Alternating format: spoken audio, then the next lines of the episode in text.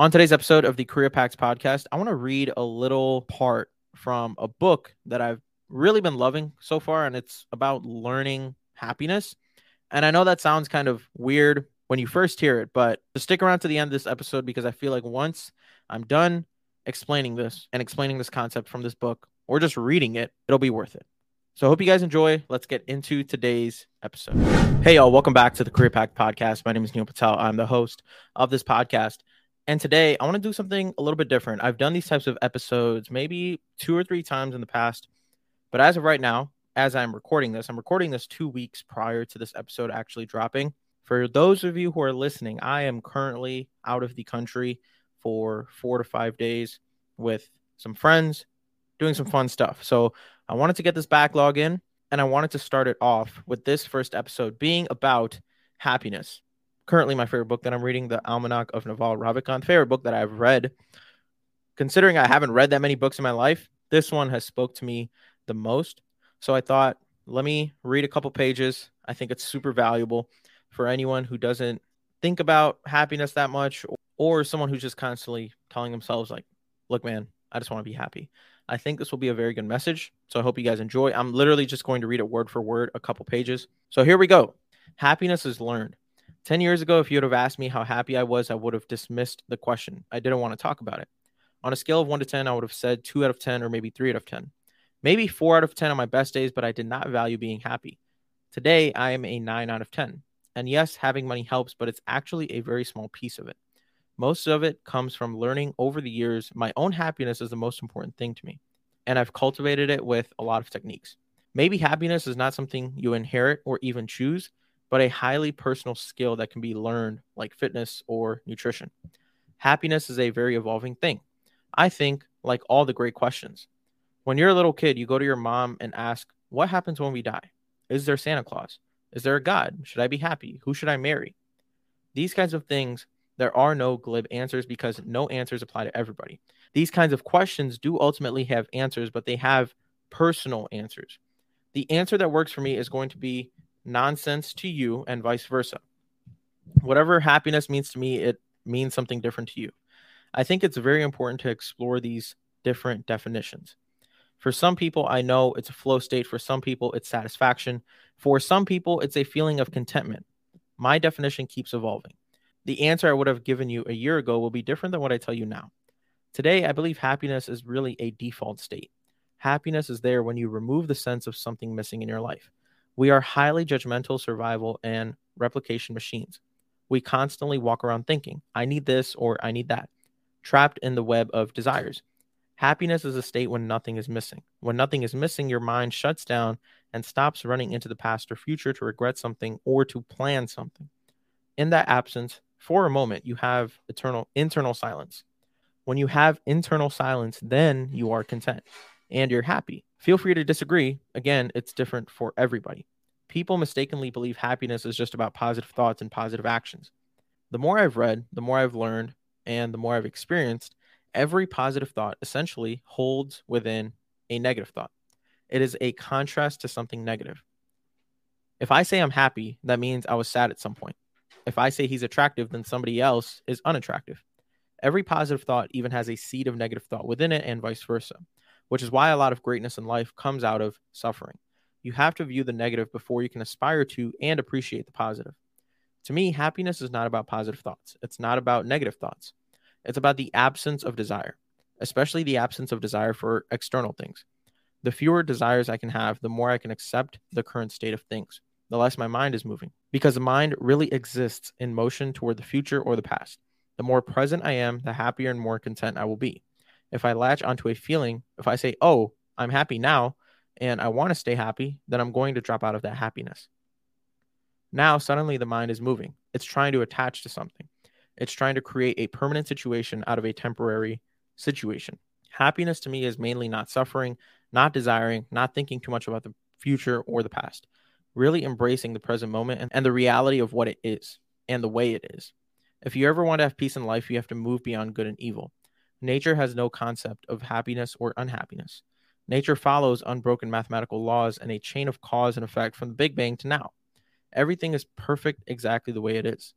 It is only in our particular minds we are unhappy or not happy, and things are perfect or imperfect because of what we desire. The world just reflects your own feelings back to you.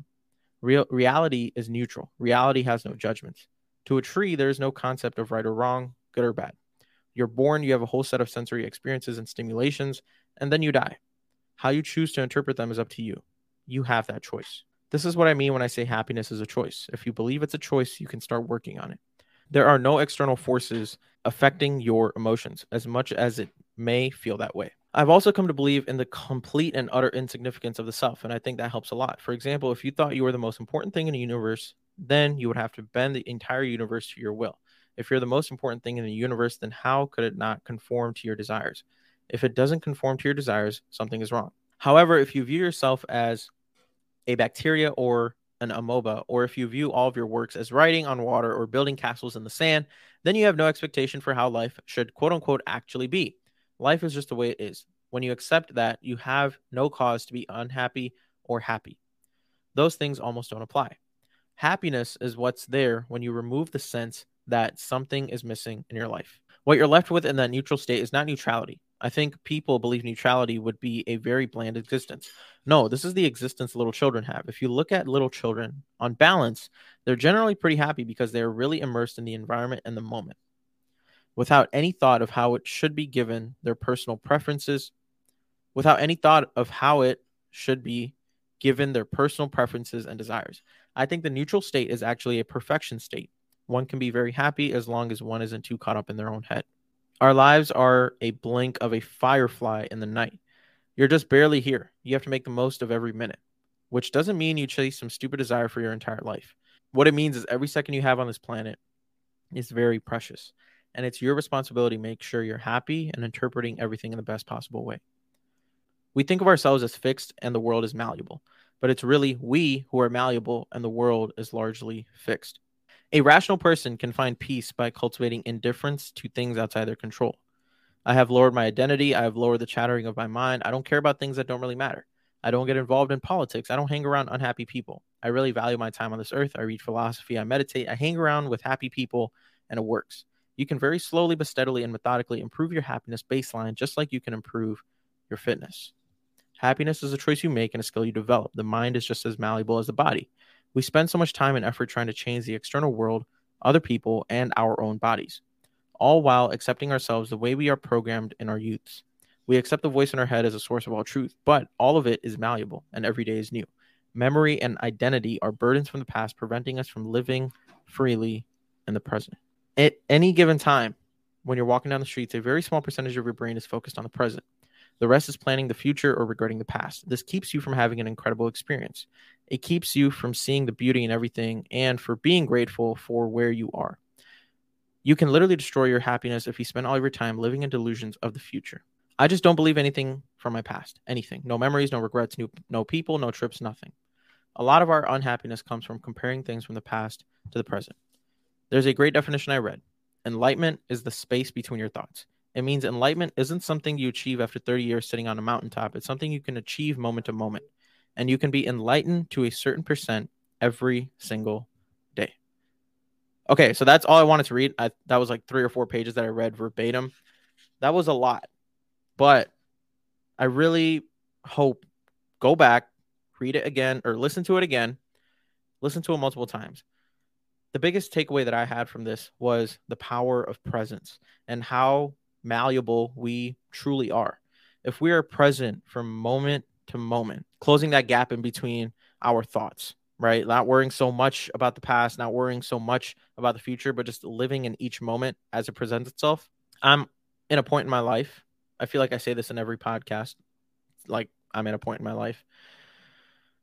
Honestly, I'm just trying to find peace in the chaos and find comfort in the chaos, and the chaos being everything that I may be battling mentally, um, this podcast, putting out content, trying to get fit physically, making sure my relationships are intact, balancing full time jobs. All of that must be done through a mindset of embracing the chaos, but also staying neutral and balanced and calm. I think my favorite line from everything that I read was that Happiness is what's there when you remove the sense that something is missing in your life. If you zoom out and think about everything you already have in your life, if you're privileged to have something, if you're privileged to have a roof over your head, food and water on the table, clothes on your back, money in the bank, a car to drive, a job, the ability to educate yourself, have access to education, high school, college, books, internet, you don't have anything missing. And I don't have anything missing. So just understanding that and finding gratitude within everything that I do have, it brings me back to a state of like, wow, I am extremely blessed, extremely lucky, and I'm and I need to practice more gratitude for the things that I have because the days where I feel the most down or most unhappy is when I tell myself that I'm missing something.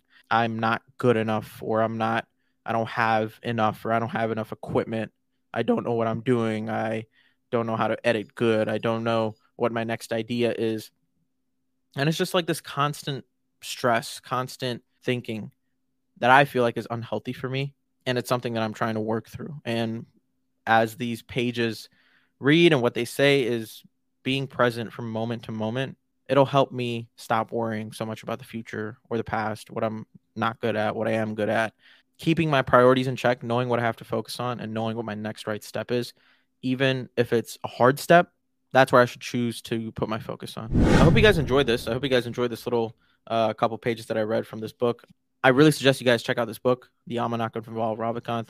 It's not geared toward any specific type of people. I feel like anyone can read this. It's a very quick read. It's a couple hundred pages. I'm only halfway through it, and I've learned so much, so many different frameworks, ways of thinking. So highly, highly recommend it. I hope you guys enjoy. I'm to be doing I don't know if I'll do this again. I may do it one more time within the next five days because I will be gone for about five to six days, I believe. Hope you guys got something from this. Thanks so much for hanging out. Share this with a friend. Follow us on all socials at the Career Pact Podcast. Leave me a four or five star review if you feel like it was worth that. And like I always say, guys, take care. Tell someone that you love them and go do something nice for someone today because they genuinely deserve it. Thank you so much, and I will see you tomorrow. Peace.